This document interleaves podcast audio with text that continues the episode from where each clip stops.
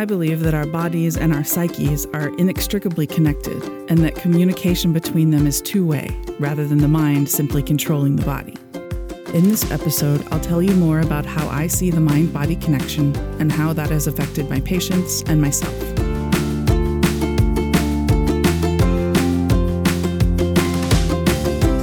Hello, and welcome to the Stuff of Dreams. I'm your host, Amy Lawson, MD, practicing pediatrician. I also have a master's degree in depth psychology, specifically in Jungian and archetypal studies. My goal is to connect you with your dreams in a more fun and meaningful way so that you can interpret the messages your unconscious is sending. So, this episode is going to be a little bit different than some because it's a little heavier on stories and no dreams till the end, although I do have three relevant dreams for you couple things I want to say before we start. The first is that it's super hot here again, so if you hear traffic noise, I'm sorry. But we would be dying if we didn't have the doors open right now. And the second is the air quality has been pretty bad the last week or two, and my throat is still recovering, so hopefully my voice won't sound too bad. But I have a lot to say, and I didn't want to put off this episode any longer. I started off thinking that this episode was going to be a mini-sode and actually recorded the intro that way, but I found that I have a whole lot more to say about it than I thought I did. And so we're going to turn this into a longer main episode. This week, we're going to talk about the mind body connection because I am a doctor who really believes in it. I can't say that I necessarily used to, but through my journey further into depth psychology, I've become more and more convinced. And because I've been open to it, I've seen more and more proof in a way, as much as you can prove something like that. People have tried to prove it. People have done studies about the placebo effect and even the nocebo effect when people know they're not getting the active drug or ingredient or surgery or whatever and they still get better. But to me, it's really hard to distill something like the mind body connection down into something that's precise enough that we can measure it and scientifically, statistically prove it. Some doctors tend to just think of the placebo effect sort of as a weakness, right? Like, oh, these people are such sheep. It's all in their head. So if we tell them that we're giving them something that makes it better, then it makes them better. But I think that's losing a lot of the richness and the power of the connection between our minds and our bodies. The time of pandemic has given me a bit of time to reflect on this, and I was thinking about how it's been affecting us. I do a lot of well child checkups now, so I'm seeing kids that we haven't seen since the year before often and looking at their growth charts. And of course, it's not surprising that they're gaining weight, their body mass index are increasing because they have to stay inside more. They're not at school. They're not at recess running around. They're not connecting with people as much. And it's ending up as weight gain. I mean, I've been gaining weight too. So is my husband. Like, food is also a comfort source. And, and I'm hearing that a lot that adults are, are gaining weight as well. So is it just a function of we're all less active and wanting to eat more for emotional reasons. I mean, sure, that's probably part of it. But when I thought about it on a more symbolic level, I wonder if also, to some degree, our weight gain is like our bodies storing up energy because they're sensing something bad might come. Because we're all probably a lot more stressed and anxious right now. That leads to the release of stress hormones like adrenaline or cortisol and that can lead to changes in our body's metabolism. So it felt a little better to me to blame my weight gain not just on eating too much because I've been stressed, but also on, hmm, maybe my body is trying to prepare for some difficulty or deprivation that is yet to come. Not that that's a good thing, but it does connect me psychologically and archetypally with, you know, our ancestors who didn't have as much food ready as we do and who probably did need to store up weight even more than we did. So, I mentioned that connection between stress and anxiety and the stress hormones, which the main one is adrenaline, the other name for that is cortisol. And I have been seeing a lot of signs of anxiety and stress in my patients, especially my teenage patients. When times are scary and teenagers are stuck at home and they can't go to school and see their friends and they can't play their sports and they can't get together and have big parties and they can't do any of that stuff that makes them feel normal and like they're growing up and differentiating a little bit from their families, it leads to stress. It leads to conflict inside. It leads to adrenaline release. And so I've been seeing a lot of kids with physical signs of how that stress is affecting their body. And so I've found myself talking with them about that a lot lately to try to explain to them why their bodies are feeling like this. Because you can imagine that when a teenager is stressed and anxious at baseline, whenever they start to feel these symptoms or these things going on in their body that they know are not quite normal for them, that just leads to a heightened sense of stress and anxiety and more adrenaline production. And then they feel even stranger. And then they're worried even more that there's something wrong with them. And it's kind of a vicious cycle like that.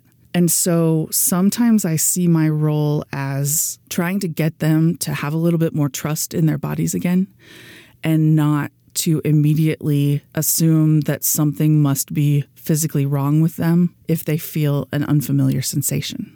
And so I've been talking with them a lot about what adrenaline, stress hormones, affect the most in their body because the two systems that it affects the most, in my experience, are the heart and the GI tract, the intestines, the gut.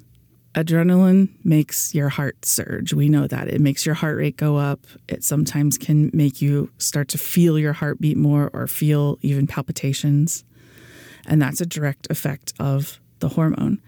But that's one of the feedback loops that you can get stuck in, for example, in panic attacks, right? Where you release all this cortisol and then you feel like you're going to die and you feel your heart like your heart's going to explode. So then you're worried about that. And that just leads to more stress hormone production, which makes you feel even weirder. And it's another one of those vicious cycles. But when I have teenagers coming in telling me, you know, oh, there's something wrong with my heart, I feel this heaviness or pressure or pain in my chest, I feel like my heart's beating out of my chest, or I can feel my pulse all the time. Like when I lay down to go to bed, I can just feel my heart pounding in my body. I mean, of course, first I do the screening stuff and an exam, and we talk about whether they're still able to exercise and you know if they're having fainting spells and you know all the all the medical stuff that we need to screen out but it's usually pretty obvious from the history that there's nothing serious going on because they're not fainting and they're not losing weight and they're still able to climb stairs and you know all that stuff so then I have to talk to them about why they're feeling those sensations. And often, if you can explain to them why they're able to sense their heart more when they're stressed or anxious, then they're not so afraid of it. And sometimes it even goes away or they stop paying attention because they don't have to be on a heightened sense of alert that something's wrong with their heart. And it's it's the same with the with the GI tract. That's the other kind of symptoms that we see so much that don't tend to be true physical illness. Because stress can also show up as nonspecific abdominal pain. That's especially true with younger school age kids, but but it can happen with with older kids too. So you've got the nonspecific abdominal pain. You've got like the crampy kind of stuff. Um, sometimes the vague feelings of nausea, but they're never vomiting and they're not losing weight, so you know that it's not something really organically wrong. Or they get you know constipation or diarrhea, changes like that. All of those can be symptoms of what's going on in your brain and it can be symptoms of stress. We don't really think of the GI tract as being particularly smart, but it actually has a really large nervous system that's pretty complicated, and it can be affected by all the hormones and cortisol and adrenaline that's running around in our bodies. If it gets a little bit out of whack, if it gets a little bit uncoordinated in some way, that does lead to a lot of pain or cramping or changes in bathroom habits. And so, again, if patients are really worried about some of these symptoms that they're feeling in their bodies, if I can talk to them about why that's happening and about the effect of stress on their bodies, then they don't have to worry quite as much. I'll tell you about one patient in a de identified way. I always change some, some details and things so that no one's going to be able to recognize themselves. I don't want to invade anyone's privacy and put it all out for you all to hear. But I had a patient who was a teenage girl who I hadn't seen before. You know, this is at my new job, which I've only been at for five or six weeks. I saw her in one of my first few weeks there. And she had this long history of both heart and GI stuff, actually. She had periods of her heart pounding and periods of feeling chest pain. She had constipation alternating with diarrhea. She had this vague sense of nausea and it sometimes being hard to swallow so that she didn't feel like she could get food down. But all this stuff was kind of intermittent and came and went. And I think she'd had some labs done and they were fine. She wasn't losing any weight. She was still able to, you know, go to school and do her normal things. This wasn't something terrible going wrong that she needed surgery for, or cancer, or inflammatory bowel disease, or anything serious. And I figured it was probably stress and anxiety.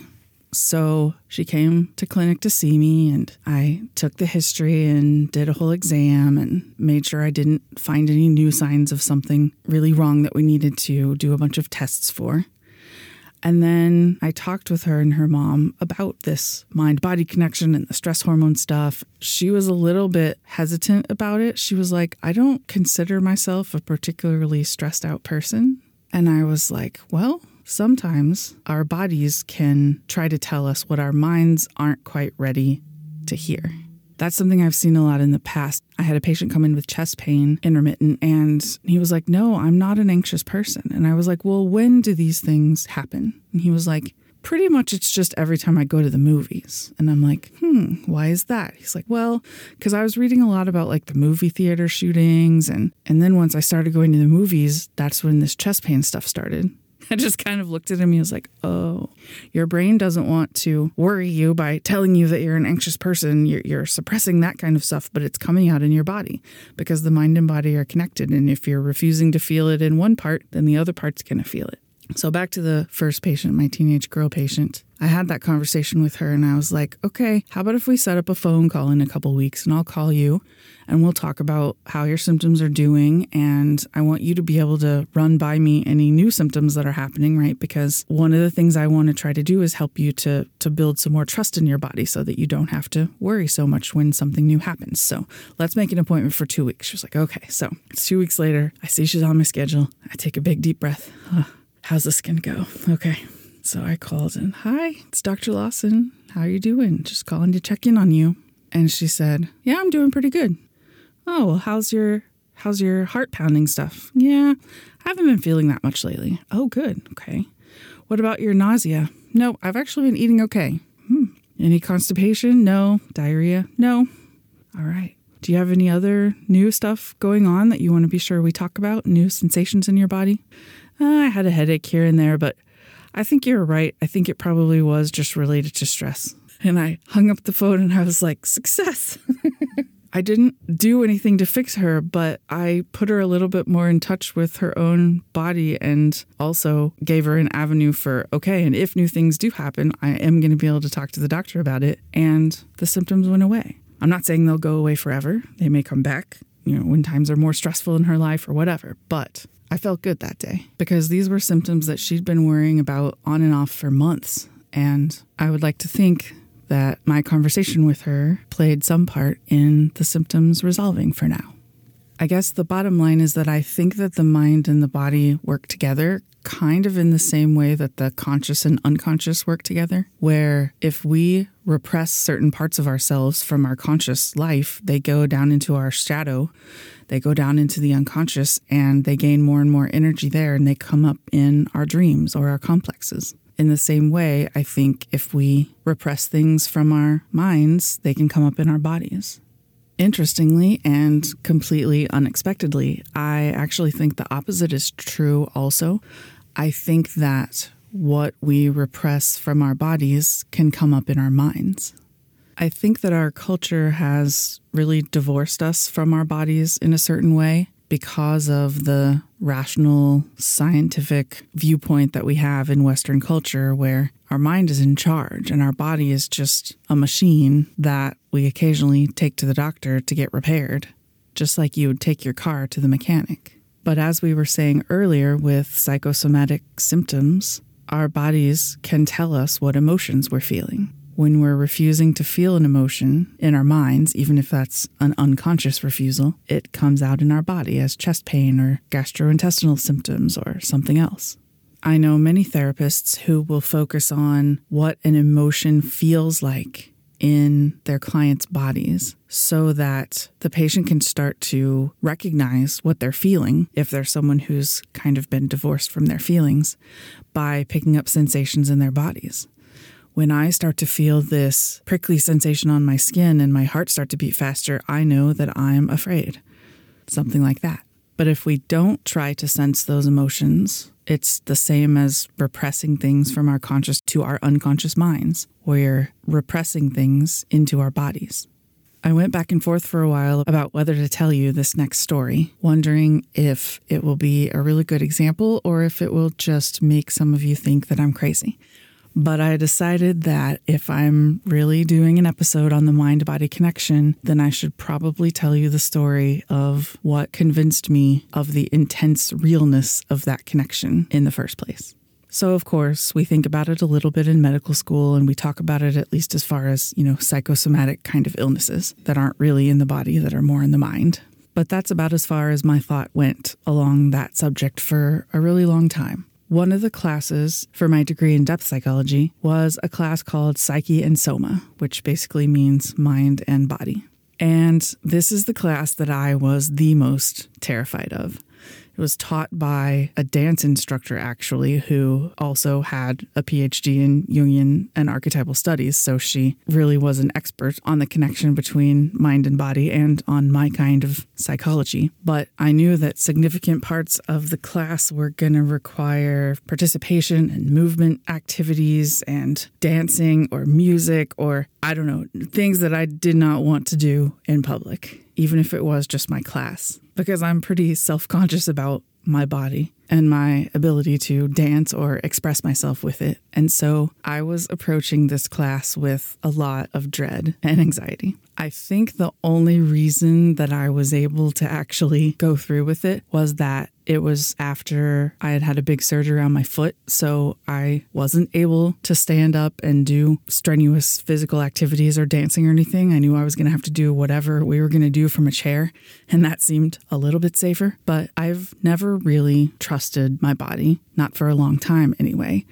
I can't say that I knew all this at the time. It's all come later through later work, but I will tell you that I had cancer when I was 19. I had a big sarcoma in the muscles of my left thigh. I had surgery and radiation and chemotherapy for a year. And I think that I lost a lot of trust with and connection with my body at that time because it had turned against me. I mean, I never thought about it in those terms, but I think that's what it felt like psychologically even before that, I mean, even when I was a child, I knew that my body wasn't going to be how I got ahead in the world. My brain was going to be because that's where my talents were. I remember playing sports and, you know, coaches making fun of me because I was such a slow runner or whatever. Like it was pretty clear that my body was not my strength. And in the household and culture where I grew up, you played to your strengths and you did not spend any time or energy worrying about the areas where you weren't so good. So that's the background for why I was so afraid about this class. So, the way our school is structured is we do four weeks or so online from home, doing the readings and posting a lot online and having online discussions. And then in the middle of the quarter, we would have a residential session where it was two long, eight or nine or 10 hour days of in person instruction with our class and the teacher. And that's the part that I was real, real afraid of because I did the movement exercises and things I was supposed to try at home in the privacy of my own room. Like that was okay. But I didn't want to feel like I was on display doing any of this stuff with other people. So, one of the other things that my teacher did as part of her career was some body work, meaning something more intense than massage, like manipulating and laying hands on people's bodies to work with the energy or do some kind of therapy. And I was like, well, she won't be able to do that with the whole class, so I'm probably safe there. And nobody in my class really knows how to do that, so I think we're going to escape that. Well, I was wrong because she made us pair up and just see what came when we tried to feel the energy of each other or touch each other, you know, in a non conflict kind of way Because it turned out, unbeknownst to me, there were several people in my class who had done some kind of work like that. I was lucky enough to get paired with one of my good friends in the class who was a very calm and gentle, completely non judgmental soul who is probably the safest person that I could think of from that particular group of people for me to have to try to experience something like this with. And so I was like, okay, well, I do trust her, so it's going to be okay. And turns out that she has had training in Reiki, which I didn't know, but Reiki is some way of manipulating a person's energy through hands on or even hands somewhere near the body. Sorry, I can't describe it any better than that, but if you want to look it up, it's Reiki, R E I K I. And so I was like, okay, I'm here. I know I'm safe. I'm just going to open up and see what happens and try not to be like super defensive about all this because all I have to do is sit here and monitor what happens in my mind while she does whatever she's going to do. So she started things off, and there's like these procedures for like clearing people's energy and then touching certain pressure points. And it was all okay. It didn't feel bad or scary. I was like, all right, this feels kind of relaxing. That's about all I feel. And then during one part of what she was doing, she sat on the floor in front of me and she took my left ankle in her hands and she just held it for a while, like cupping my left ankle between her hands.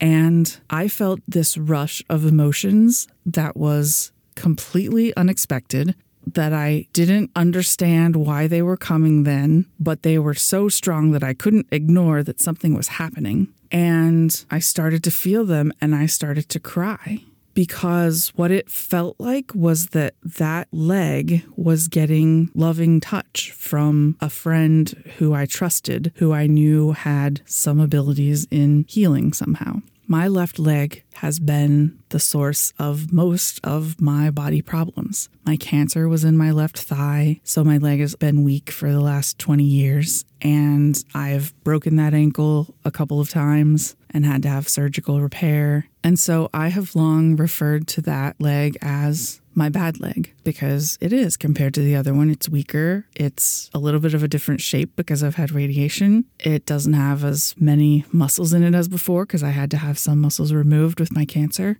And so I would often call it my bad leg or my stupid leg when I was blaming it for something. You know, I'd be like, oh, I can't go up the stairs that fast, my stupid leg, you know, just trying to like be flippant about it and smile and try not to make people uncomfortable that I was talking about my physical inabilities in some way.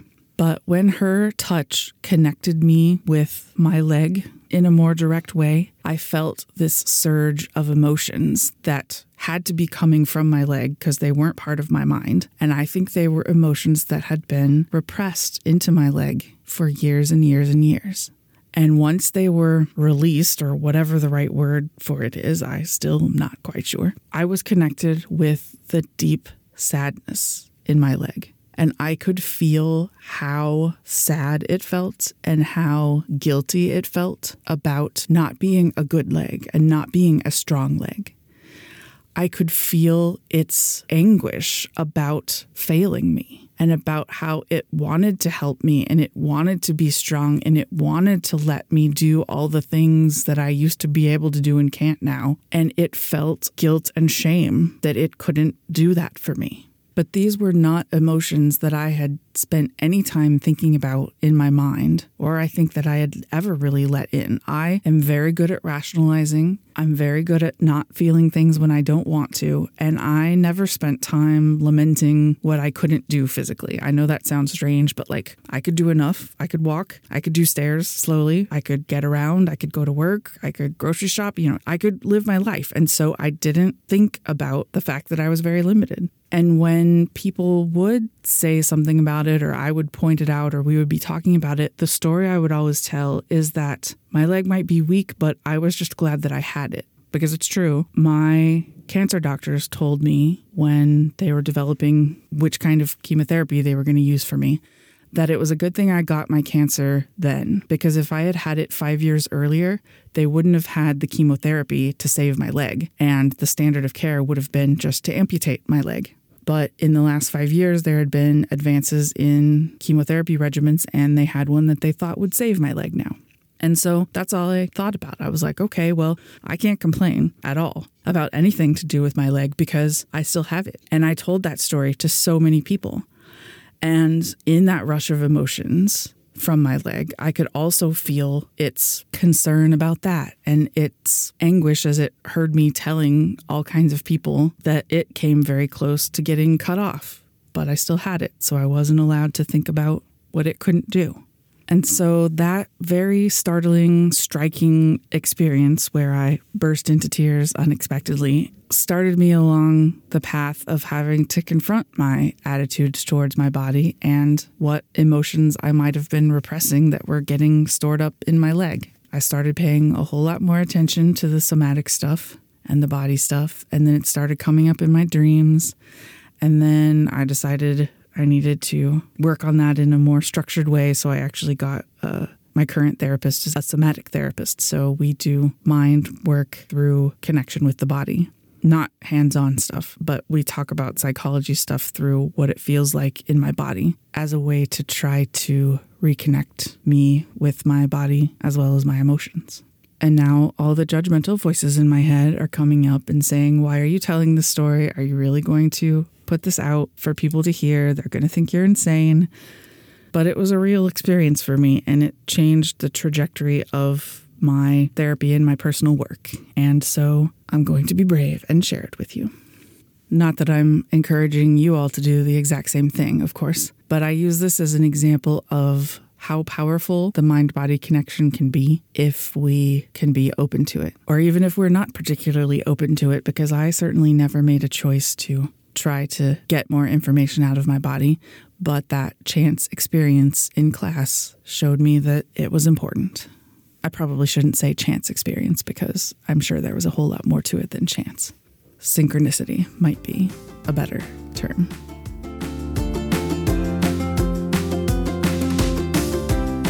All right, now let's move on from Amy's storytelling hour to do some dreams, shall we? I want to give you three different dreams that show how the unconscious uses the mind body connection because it often symbolizes damage to the psyche through using images of damage or threat to the body. The first dream is mine. Our extended families, Scott's and mine, have rented a really huge house out in the country. In every room, I see different people interacting somehow. I'm an adult, but I go outside to watch a big group of a bunch of the kids running and playing. Many people have brought their dogs, and the pack is out running around too, including several Newfoundland dogs. I follow them around the side of the house to the back, where there's woods and nature. Then I see large birds start swooping down and buzzing the kids and the dogs. I get closer, and a huge bird swoops down toward me. I can see its curved beak and sharp talons. These are bald eagles, and it's viscerally scary to have these predators coming at me, even though I don't think they'll actually attack us or the dogs since we're bigger than them. The dogs have been barking at them, and the kids are absolutely shrieking, and I think I even screamed when the eagle flew right over my head. We all go to the back door to get back inside, away from the birds. And as we're going in, multiple parents are telling their children to be quiet, stop screaming. They might disturb the neighbors if they're napping or something. Be more thoughtful. I feel like I need to stick up for the kids and say, uh, there were eagles zooming at us and threatening to attack, you know. I only say this half heartedly because I know it won't matter to them. All right, so this dream takes place at a rented very large house with lots and lots of rooms. It's out in the country and it's full of people from my family and from Scott's family. So that tells me that we're likely in the realm of our families and how we were brought up. We're in the realm of the cultures of our family and how we were trained to be part of them. And the house is a rented house, it's not our house. So that feels a little bit more temporary or impermanent. It feels like it's not quite somewhere where Scott and I belong or where any of us belong, really. It's a meeting place where we've all come together. So I go outside where a bunch of the kids and dogs are running and playing. I'm outside the house, I'm in nature, it's a little more free, and even though I'm an adult, I can remember the feeling of having fun just watching the kids and dogs run and play with abandon. We go around to the back of the house, so the backyard, the part that's hidden from the street. the part that's not quite on display. And there's like woods and trees and nature back there. So it's a bit more rustic, it's a bit more wild. And so that feels like we're in a place that's a little bit deeper in the psyche, a place where things happen that aren't necessarily for public consumption, for public view, because it's not the front yard. And they're all running around, and then some bald eagles start swooping down and basically buzzing the kids and the dogs, and one even buzzes me. So, what do those represent? Well, bald eagles are predator birds, right? They have those hooked beaks and big talons. They're carnivores, they're hunters. So, they have a fierce kind of energy about them. This is a bird that actually could do some damage to you if it wanted to. I mean, it probably couldn't kill you, but it, it could harm you physically. It's interesting that these are bald eagles because, you know, it could have chosen some other kind of eagles or raptors or some other bird, but bald eagles are most closely associated with our country, right? They're like a symbol of the United States, a symbol of the values of where we grew up. And I think that this dream was probably commenting a little bit about how some of those values that I was taught as nationalism and patriotism can do some damage sometimes. So the kids are screaming, and I even scream when the bird gets too close, and we all run to the back door to try to get back inside to shelter. And as we're all trooping in in a line through the door, there's multiple parents coming to see what in the world the fuss is all about. And their children are obviously upset. They've been screaming, they're afraid. But the parents' response is to tell their children to shut up, stop screaming, be quiet. You might disturb the neighbors. They might be trying to sleep. You need to be more thoughtful of other people. And I feel like I need to stick up for these kids as somebody who witnessed it because I'm like, there were eagles who were zooming over our heads and possibly threatening us and could have done some damage. Like, your children have a reason to be upset and to be screaming. But in the dream, I can feel a deep sense that it's not going to make any difference to them. So I just kind of say it half heartedly, knowing that it's really no use. And I think this dream is pretty meaningful about one of the ways I was raised because it was way more important to think about other people than ourselves. We were supposed to think about what other people needed, which is not so bad, wanting to help other people, but we were supposed to consider what other people thought about us, and that was more important than what we thought about ourselves sometimes, actually. That's kind of how we derived our sense of self worth sometimes, is whether other people were happy with us and telling us we were good at something.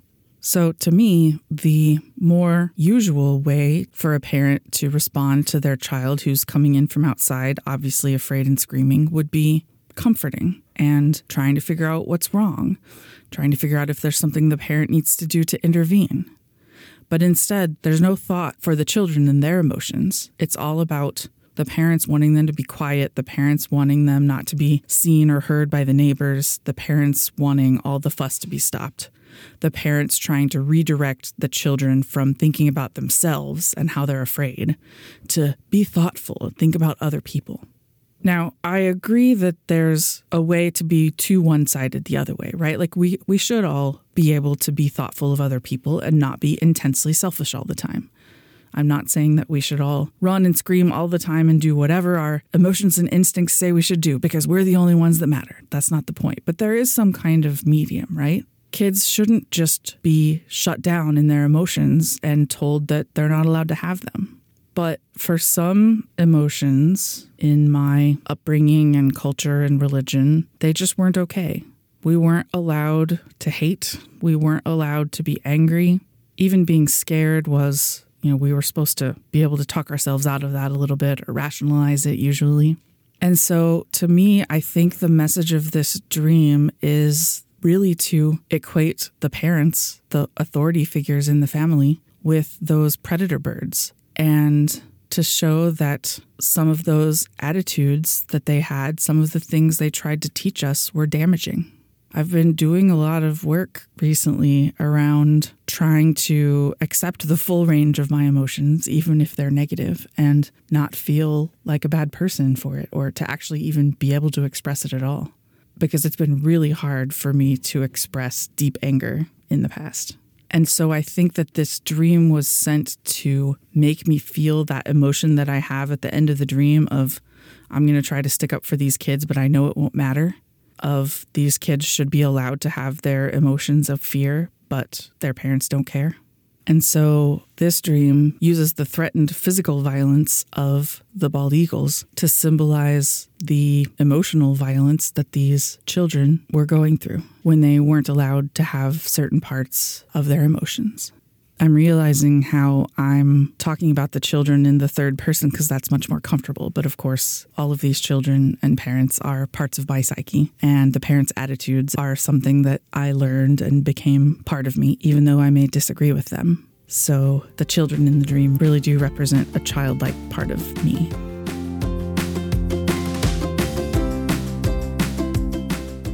Let's do someone else's dream. This is a dream from Reddit, of course, used with the dreamer's permission. I don't know if this dreamer is male or female, so I'm just going to call him a he. Last night, I had a dream that started off normally, but then a house near me caught fire, and the whole thing was in flames pretty fast. I got a hose from somewhere and put the fire out, but then the house caught fire again. I assumed I missed a bit, so I put the fire out again, paying more attention this time. It caught fire again, and I did the same thing. But this time I walked over to the house and saw that the floor had fallen away, and underneath it was fire. But not just regular fire, it was like a lake of fire.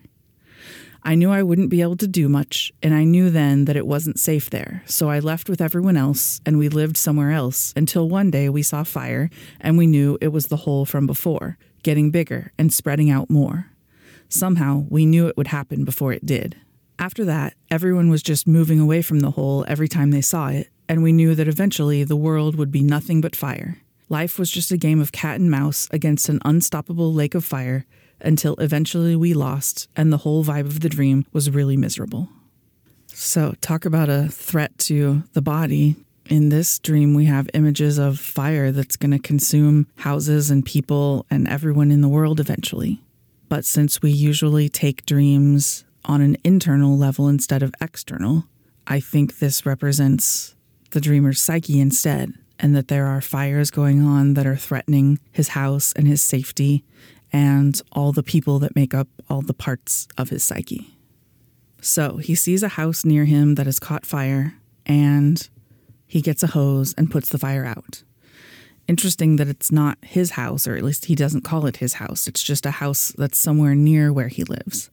That seems a little bit less threatening than the fire breaking out in his own house, which would really represent his own psyche or his own ego self, at least.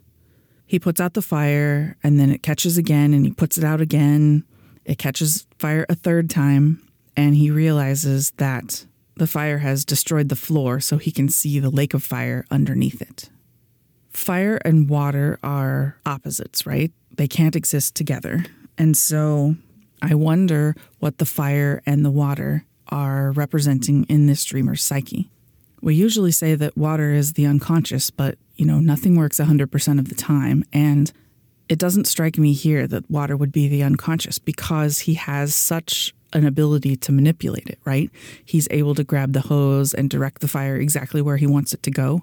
And that's not really consistent with how we interact with our unconscious. It's much more unpredictable and not quite directly accessible by us. So it's going to be up to this dreamer to decide for sure what the fire versus the water mean for him particularly. But in general, the fire is something that is destructive. It's something with a lot of energy and heat. So it could be some emotion like anger or passion or hatred. But there's some part of him that is experiencing this heat of feeling, feeling hot, feeling destructive, feeling out of control. So something in his environment is is threatening him in this way, whether it's something external or internal. I mean, I'm tempted to always blame everything on the pandemic, right? And it does sometimes feel like like our world is getting consumed, or at least the world as we know it is being destroyed. Um, but not everything can be the pandemic. So this is where we would need input from the dreamer to know for sure. But the hose that he's able to put the fire out with, at least at first, is some kind of cooling mechanism He can direct it where he needs to go and he can quench the fire, at least in certain parts.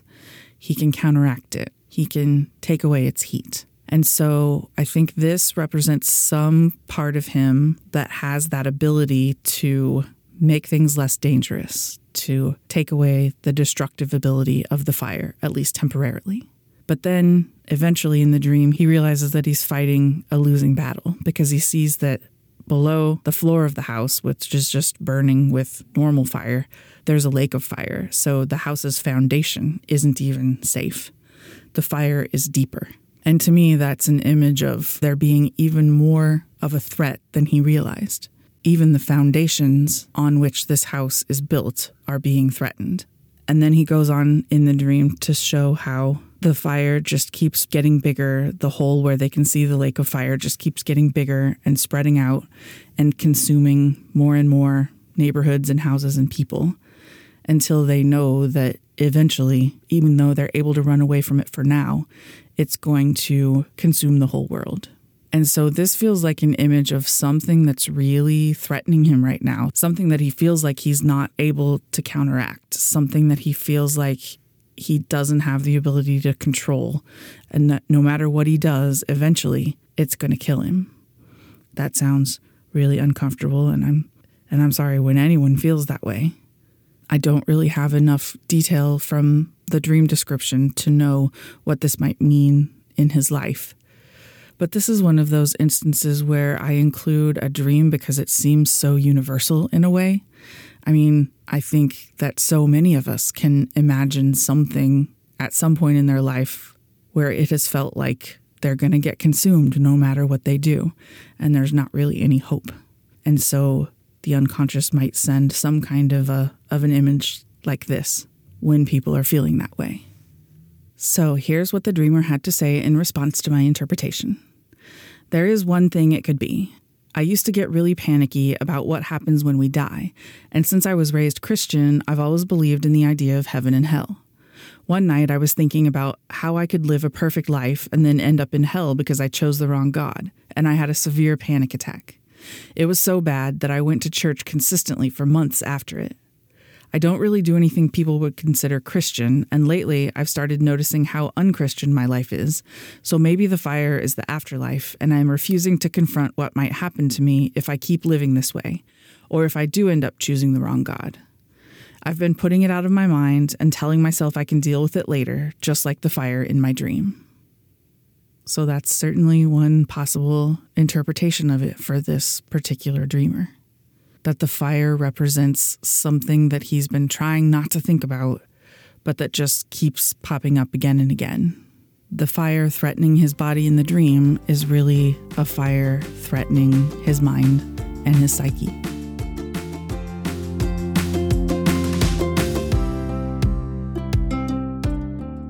And I can't end this episode without quickly mentioning one of my dreams that I actually featured in Minisode 8 about dream groups, because it's a really good symbol of physical threat being linked to emotional threat. Let me briefly recap the relevant parts of the dream. I'm in the main space of a school bathroom, and I have this Ziploc bag full of medicines. I know I need to take some of them once a day, but I also have two vials, one big and one smaller, that I know I'm supposed to take intravenously. The word chemotherapy comes to me, and I realize they're for cancer. I have cancer again, but in the dream, I can't feel where it is. I think that I should know how to do this since I've been through it before, but I don't know how to put an IV in myself. I'm afraid to ask people for help because it seems like they think I should be able to do it myself. But then new people come into the bathroom, including some new teachers, and they seem like they might help me. So, this image of a child having cancer, that's a physical threat, right? That's something that is consuming or threatening to consume my body. And in the dream, I think I'm supposed to know how to treat it for myself. I'm supposed to know how to make myself better. Someone has given me these drugs and they're like, deal with it. You got to do it on your own. And I'm feeling so much pressure about that that I'm afraid to ask for help, even though I'm just a child. I think that this threat of physical harm in the form of cancer symbolizes some of the psychological harm that I dealt with in childhood kind of along the same lines of that dream where the eagles were buzzing the children. I mean, it's not normal for a child to think that they should be able to heal themselves.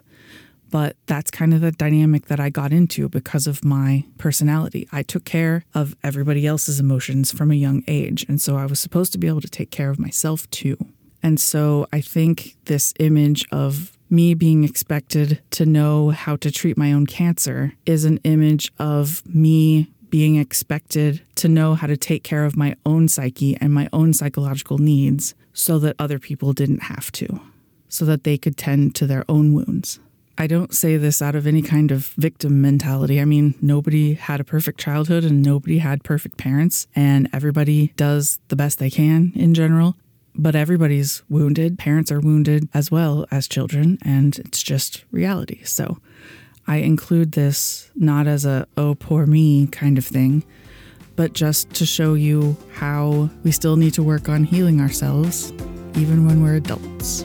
I think that's a good place to stop. I can't believe that I thought this was going to fit into a 20 minute mini-sode, but that's okay. Live and learn. In the next few episodes, we're going to cover bathroom dreams and dreams of the self with a capital S. As always, you can email me directly with dreams or comments at stuffofdreamspodcast at gmail.com, and please do. I'd love to hear from you. Head on over to my website at stuffofdreams.fireside.fm to find show notes for each episode and links. I want to thank you so much for listening, and if you liked it, I encourage you to tell a friend about it this week. Let's get more people fluent in the language of dreams. Bye for now, and I hope you dream tonight.